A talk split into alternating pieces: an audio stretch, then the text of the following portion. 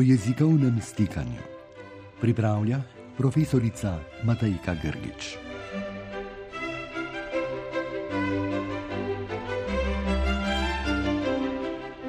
Drage poslušalke in dragi poslušalci, v prejšnji oddaji smo malce zabredli v teoretske vode, pogovarjali smo se o jezikovnem secesionizmu in o njegovih možnih pasteh. Danes pa gremo spet bolj proti praktičnim temam.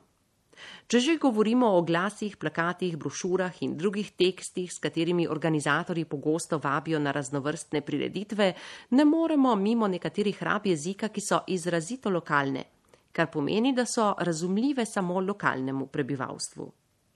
Če je to namen organizatorjev, je seveda taka raba čisto v redu.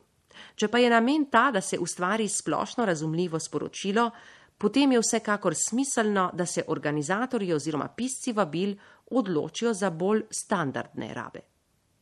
Ena takih izrazito lokalnih rab, ki jo pogosto zasledimo na oglasih in vabilih v našem prostoru, je raba besede družabnost. Beseda družabnost je sicer povsem običajna slovenska beseda.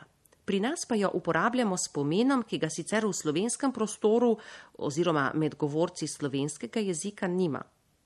Pri nas je družabnost prireditev namenjena druženju. Tako naprimer pogosto beremo, da bo koncertu sledila družabnost, da bodo vaščani odprli svoja dvorišča za družabnost in da je bila družabnost dobro obiskana. Če pobrskamo po deskriptivnih in normativnih priročnikih za slovenski jezik, kmalo gotovimo, da pomeni beseda družabnost nekaj čisto drugega.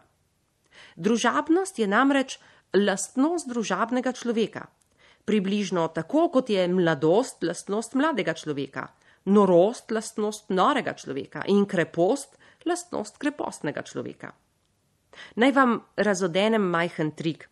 Večina besed, ki se končajo na ost, označuje neko lastnost.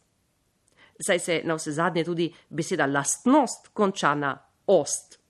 Če si to zapomnimo, potem nam bo verjetno lažje. Poleg družabnosti imamo namreč v tej skupini besed že omenjeno mladost, norost, poleg tega pa tudi domišljavost, vedoželjnost, avtentičnost, skopost, nestrpnost, malomarnost, zvedavost, starost in še marsikatero drugo podobno besedo bi lahko našli.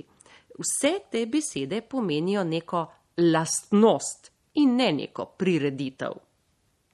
Ker je torej družabnost neka lastnost, je ne moremo organizirati, prirediti ali se je udeležiti. Družabnost je nekaj, kar nas odlikuje ali pa ne, kar nosimo v sebi ali pa ne. Družabni ljudje so priljubljeni zaradi svoje družabnosti. Družabnost je vrlina in odlika. Nekateri ljudje slovijo po družabnosti.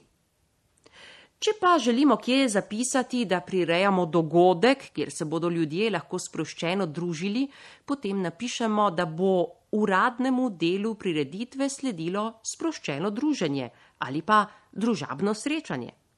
Malce lahko tudi namignemo, ali bo to klepet ob kavi ali ob domači kapljici, ob pivu ali penini. Organizatorji bodo lahko poskrbeli tudi za kak prigrizek ali celo za večerjo. Priredili bomo morda zabavo z glasbo, zabavo s plesom ali pa koktejl večer. Skratka, možnosti je res veliko. In zato ni treba, da se držimo te hecne družabnosti kot pijanec plota. Še predvsem ne zato, ker ima družabnost, kot smo že rekli, povsem drugačen pomen. To ni prireditev, zabava ali prigrizek, ampak lastnost, ki jo človek nosi v sebi, tako kot mladost, starost ali pa norost.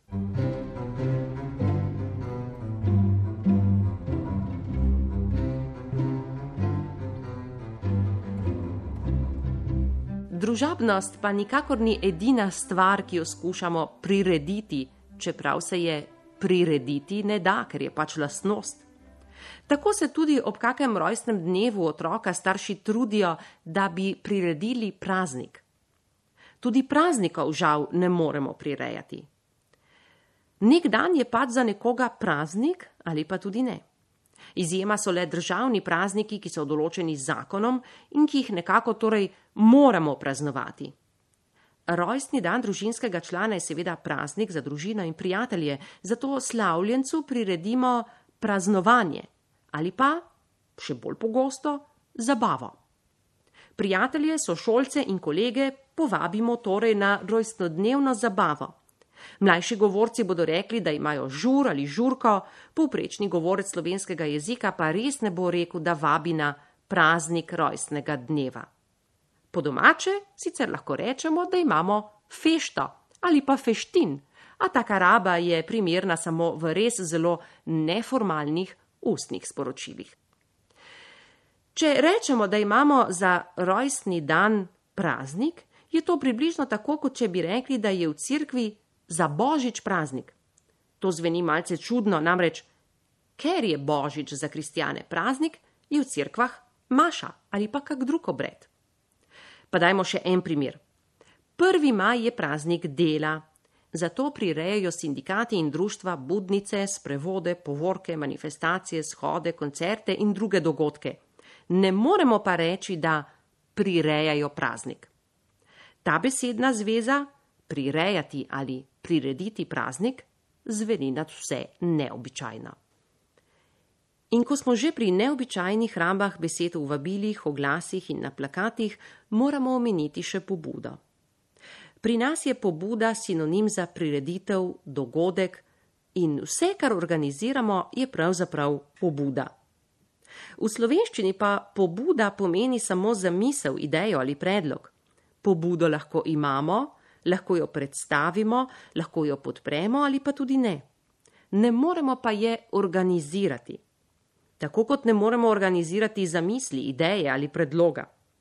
Na rabo besede pobuda v lokalnem okolju vpliva italijanščina. Zdi se nam namreč, da bi lahko bila pobuda odličen prevod za italijansko besedo inicijativa. Dejansko je prevod dober, a samo takrat, ko prevajamo stavke tipa prezentare un'iniziativa ali farsi portavoce di un'iniziativa, avere un'iniziativa.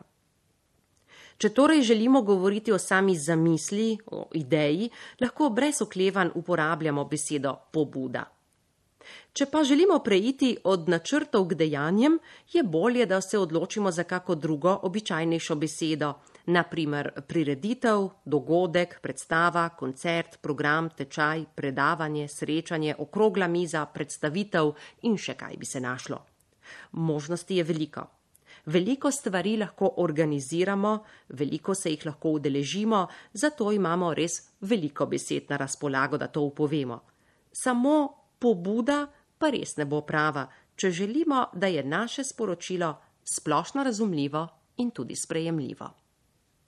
Drage poslušalke, dragi poslušalci, ob koncu naj vam želim, da bi bilo na različnih prireditvah, žurih in zabavah čim bolj družabno družabnosti, pobud in praznikov pa se s to rabo v smislu organizacije dogodkov pa raje izogibajmo. Pa srečno!